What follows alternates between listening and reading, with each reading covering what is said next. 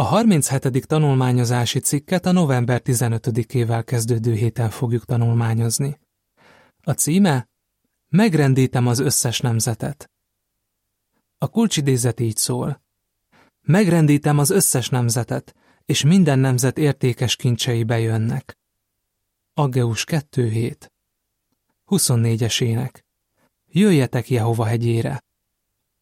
Áttekintés Ebben a cikkben egy kiigazított értelmezést olvashatunk az Aggeus 2.7-ről. Látni fogjuk, hogy egy olyan munkában vehetünk részt, amely megrendíti a nemzeteket. És arról is szó lesz, hogy a tevékenységünk milyen kétféle reakciót vált ki az emberekből. Az első két bekezdéshez tartozó kérdés. Milyen jelképes rengésről jövendölt a Biblia? Az üzletek és a régi épületek kártyavárként omlottak össze. Hatalmas volt a pánik. Sokan azt mondták, hogy a földrengés körülbelül két percig tartott, de nekem egy örökké valóságnak tűnt. Így idézték fel néhányan, hogy milyen volt átélni a 2015-ös nepáli földrengést. Ha neked is volt már részed ilyen rémisztő élményben, biztos most is élénken él az emlékezetedben.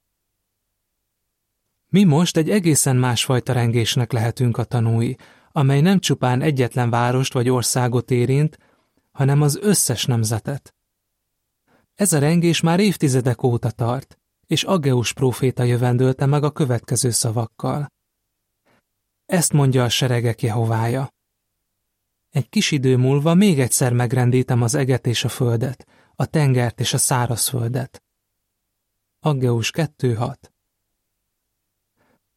A harmadik bekezdéshez tartozó kérdés. Miben különbözik a nemzetek megrendítése egy szó szerinti földrengéstől? Egy szó szerinti földrengés csak pusztítást hagy maga után. Ám annak a rengésnek, amelyről Aggeus profétált, pozitív hatása is van, hiszen Jehova kijelentette. Megrendítem az összes nemzetet, és minden nemzet értékes kincsei bejönnek, és megtöltöm ezt a házat dicsőséggel. Aggeus 2.7 Ebben a cikkben megbeszéljük, hogyan teljesedett ez a profécia Aggeus napjaiban, és hogyan teljesedik a mi időnkben. És arra is választ kapunk, hogy nekünk milyen részünk lehet a nemzetek megrendítésében. Egy bátorító üzenet Aggeus napjaiban. A negyedik bekezdéshez tartozó kérdés. Miért küldte el Jehova a népéhez Aggeust? Aggeus valószínűleg azok között a zsidók között volt, akik időszámításunk előtt 537-ben visszatértek Babilonból Jeruzsálembe. Ők a visszaérkezésük után rövid időn belül lefektették Jehova házának, vagyis a templomnak az alapját. Ám sajnos nem sokkal később leálltak a munkával, mert ellenállásba ütköztek. Ezért időszámításunk előtt 520-ban Jehova azzal a fontos feladattal bízta meg Aggeust, hogy bátorítsa a zsidókat, hogy fejezzék be a templom építését. A lábjegyzet hozzáfűzi. Aggeus ösztönzése elérte a célját, hiszen időszámításunk előtt 515-re elkészült a templom. Vége a lábjegyzetnek. Az ötödik bekezdéshez tartozó kérdés. Miért volt bátorító Aggeus üzenete? Aggeus egy olyan üzenetet adott át a népnek, amelyel megerősítette a Jehovába vetett bizalmukat. Ezekkel a határozott szavakkal igyekezett lelket önteni az elkeseredett zsidókba. Legyetek erősek minnyájan ti föld népe, mondja Jehova, és dolgozzatok, mert én veletek vagyok, jelenti ki a seregek Jehovája. Aggeus 2.4 Milyen bátorító lehetett, hogy az üzenet a seregek Jehovájától jött. Ez arra emlékeztethette őket, hogy Jehovának van egy hatalmas angyalokból álló serege, ezért biztosan sikeresek lesznek, ha rátámaszkodnak. A hatodik bekezdéshez tartozó kérdés. Hogyan teljesedett be Aggeus proféciája az ókorban? Aggeus ihletés alatt arról profétált, hogy Jehova jelképesen megrendíti az összes nemzetet. Ez azt jelentette, hogy Jehova megrendíti a perzsa világhatalmat, amelynek az uralma számos nemzetre kiterjedt.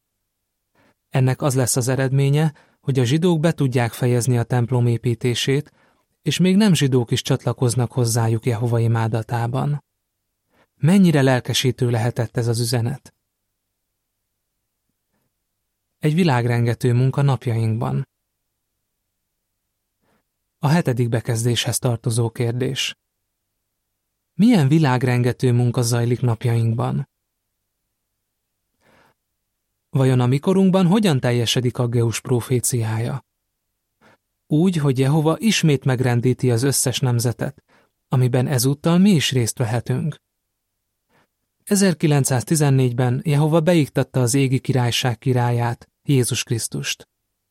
A királyság létrejötte rossz hír volt a világ vezetőinek.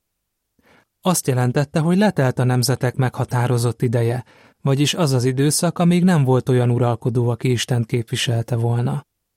Lukács 21-24 Jehova népe felismerte ezt a fontos változást, és ezért, különösen 1919 óta bátran hirdeti, hogy Isten királysága az emberiség egyedüli reménye. A királyságról szóló jó hír prédikálása az egész világot megrendíti. A nyolcadik bekezdéshez tartozó kérdés. A Zsoltárok 2, 1-től 3 szerint hogyan reagál a legtöbb ember a királyságról szóló üzenetre? Ezek a versek így szólnak. Miért háborognak a nemzetek? Miért teszelnek ki hiába valóságot a népek? A föld királyai tetrekelnek, a főemberek egybegyűlnek Jehova ellen és az ő felkentje ellen. Ezt mondják. Törjük szét bilincseiket, dobjuk le magunkról köteleiket. A legtöbb ember elutasítja ezt az üzenetet. A nemzetek háborognak, és nem ismerik el Jehova kinevezett királyát. Egyáltalán nem tekintik jó hírnek a királyságról szóló üzenetet. Sőt, vannak kormányzatok, amelyek még be is tiltották a prédikáló munkát. Sok politikai vezető azt állítja magáról, hogy Isten félő, de valójában nem hajlandó lemondani a hatalmáról. Akárcsak Jézus korának az uralkodói, elvetik Jehova felkentjét azáltal, hogy üldözik a követőit. A hetedik és nyolcadik bekezdéshez tartozó képeken ez látható. Aggeus szerette volna fellelkesíteni a zsidókat, hogy folytassák a templom építését. Isten népe napjainkban lelkesen hirdeti a jó hírt. Egy házaspár megosztja másokkal a végső megrendítésről szóló üzenetet. A kilencedik bekezdéshez tartozó kérdés.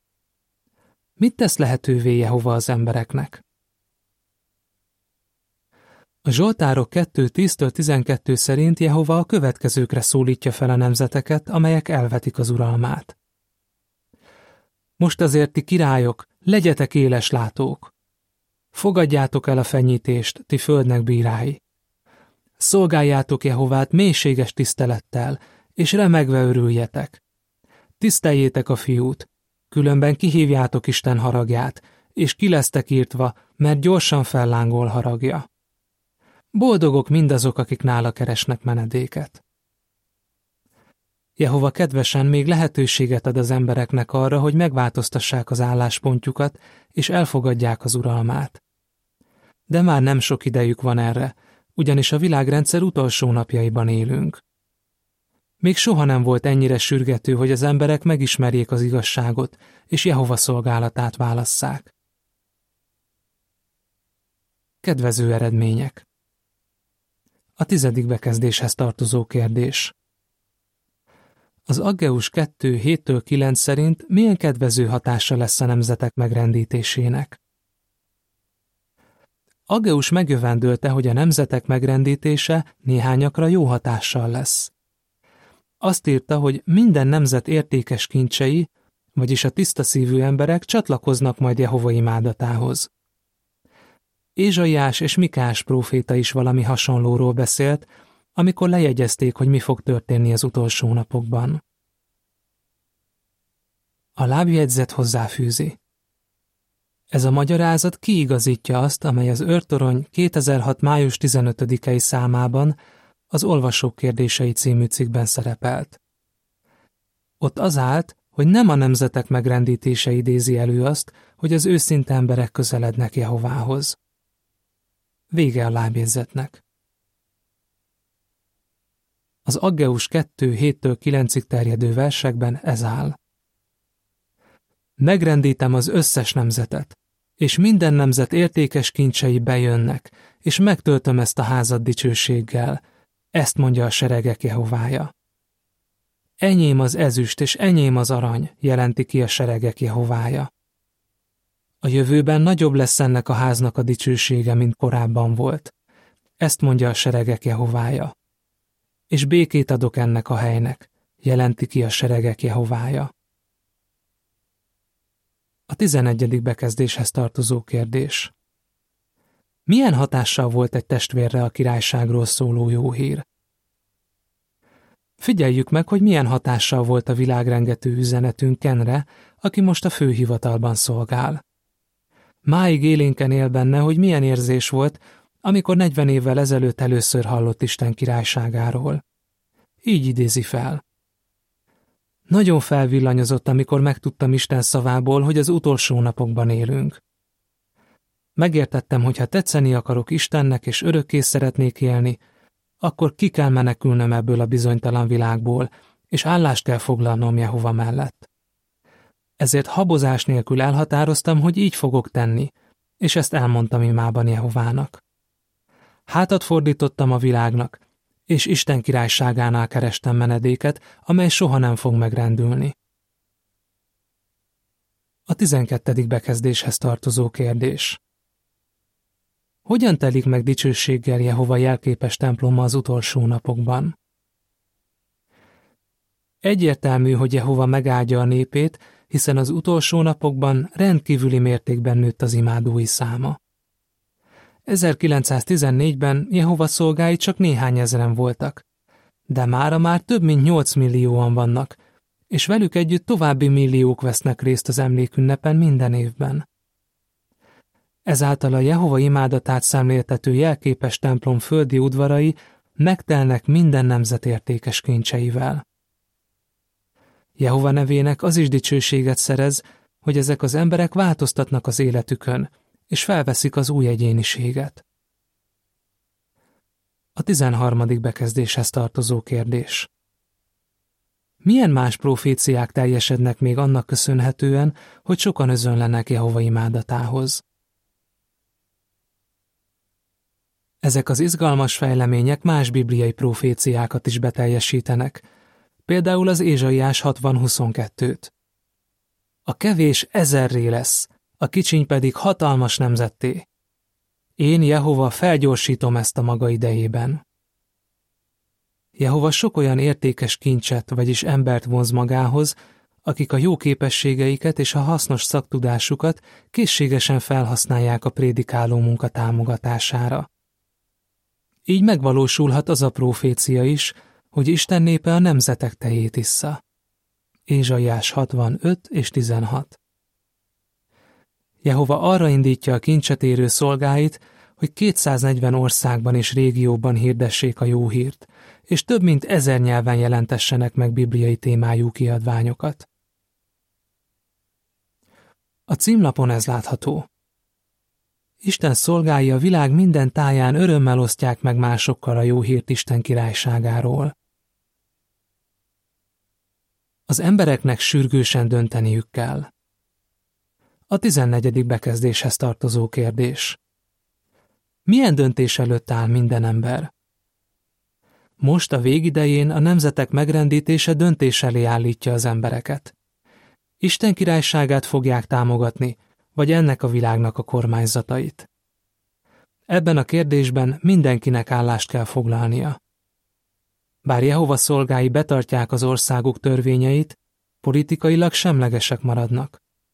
Tudják, hogy egyedül Isten királysága képes megoldani az emberiség problémáit, és hogy ez a királyság nem része a világnak. A 15. bekezdéshez tartozó kérdés. Milyen komoly próbáról ír a jelenések könyve?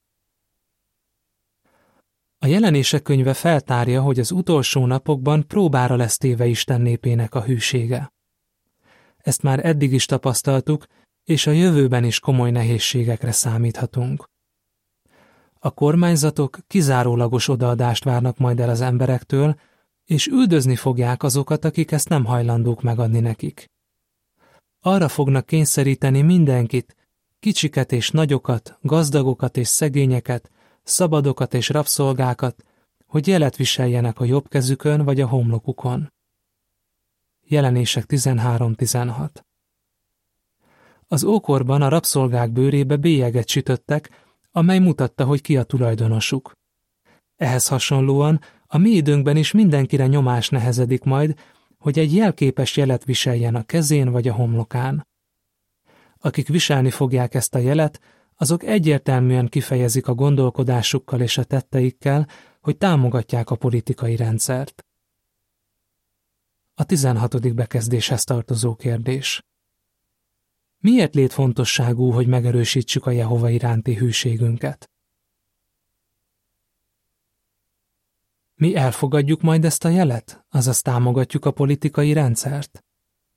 Ha nem tesszük, akkor veszélyes helyzetbe kerülünk majd, és nehézségekre számíthatunk, hiszen a jelenések könyve kijelenti. Senki sem tud venni vagy eladni, akin nincs jel.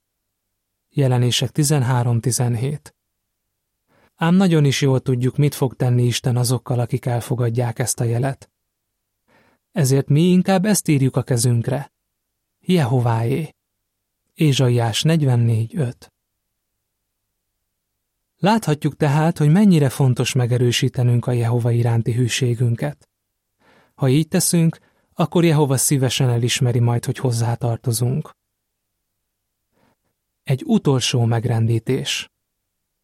A 17. bekezdéshez tartozó kérdés. Bár Jehova türelmes, mit tartsunk kézben? Jehova rendkívül türelmes az emberekkel, mert nem szeretné, hogy bárki is elpusztuljon. Most még mindenkinek lehetőséget ad rá, hogy megbánja a bűneit, és az ő szolgálatát válassza.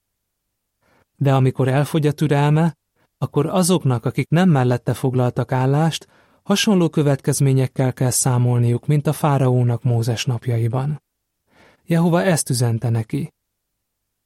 Már kinyújthattam volna a kezemet, hogy pusztító járványos betegséggel sújtsalak téged és a népedet, ami eltörölt volna a föld színéről de azért tartottalak életben, hogy megmutassam neked a hatalmamat, és hogy hirdessék a nevemet az egész földön. 2 Mózes 9, 15 és 16 Igen, a nemzeteknek végül meg kell majd tudniuk, hogy Jehova az egyedüli igaz Isten. 18. bekezdés, A kérdés. Milyen megrendítésről ír az Aggeus 2.6 és 20-22. B kérdés. Honnan tudjuk, hogy ezek a versek a jövőben fognak teljesedni? Évszázadokkal Aggeus napjai után Pálapostól a Hébereknek írt ihletett levelében egyértelművé tette, hogy az Aggeus 2.6 és a 20-22 a jövőben fog teljesedni. Az Aggeus 2.6 így szól mert ezt mondja a seregek Jehovája. Egy kis idő múlva még egyszer megrendítem az eget és a földet, a tengert és a száraz földet. A 20-tól 22-ig terjedő versek pedig ezt írják. Jehova másodszor is szólt Aggeushoz a hónap 24. napján. Mondd meg Zorobábelnek, Júda kormányzójának. Megrendítem az eget és a földet. Megdöntöm a királyságok trónjait, és megsemmisítem a nemzetek királyságainak az erejét. Vereséget mérek a szekérre és a hajtóira, a lovak és a lovasaik pedig elesnek, mindegyikkel a testvérének a kardja végez. Pál ezt írta? Most ezt ígérte. Még egyszer megrendítem nem csak a földet, hanem az eget is. A még egyszer kifejezés pedig azt mutatja, hogy a megrendített, vagyis az alkotott dolgok el lesznek távolítva, hogy amik nem lettek megrendítve, megmaradjanak. Héberek 12, 26 és 27 ez a megrendítés nem olyan lesz majd, mint az, amelyik az Aggeus 2.7-ben szerepel. Ezúttal mindenki, aki a fáraóhoz hasonlóan nem ismeri el Jehova uralkodási jogát, végleg megsemmisül majd. A 19. bekezdéshez tartozó kérdés. Mi az, ami nem lesz megrendítve, és honnan tudjuk ezt? Mi az, ami nem lesz megrendítve, vagyis eltávolítva? Pál így folytatja. Tekintve hát, hogy olyan királyságot fogunk kapni, amelyet nem lehet megrendíteni, továbbra is legyen miénk a ki nem érdemelt kedvesség, mely által elfogadható módon végezhetünk szent szolgálatot Istennek, Isten félelemmel és mélységes tisztelettel. Héberek 12.28 Tehát egyedül Isten királysága nem lesz megrendítve. Szilárdan áll majd, és semmi sem tudja megingatni. A huszadik bekezdéshez tartozó kérdés. Mit kell most eldönteniük az embereknek, és hogyan segíthetünk nekik? Az embereknek nincs vesztegetni való idejük. Választaniuk kell. Vagy a világ elvei szerint élnek és elpusztulnak, vagy Isten akaratát cselekszik, és így örökké élhetnek. A prédikáló munkánk által lehetőséget adunk nekik arra, hogy állást foglaljanak ebben a kérdésben. Bárcsak minél több értékes embernek tudnánk még segíteni, hogy Isten királyságát válassza. Ne feledjük hát Jézus szavait. A királyságról szóló jó hírt hirdetni fogják az egész lakott földön, hogy minden nemzet halljon róla. És akkor jön el a vég. Máté 24.14 Mit tudtál meg a nemzetek megrendítéséről a következő versekből? Zsoltárok 2, 1-től 3-ig. Aggeus 2, 7-től 9-ig. És Aggeus 2, 20-tól 22-ig. 40-es ének. Kié a hűséged? Vége a cikknek.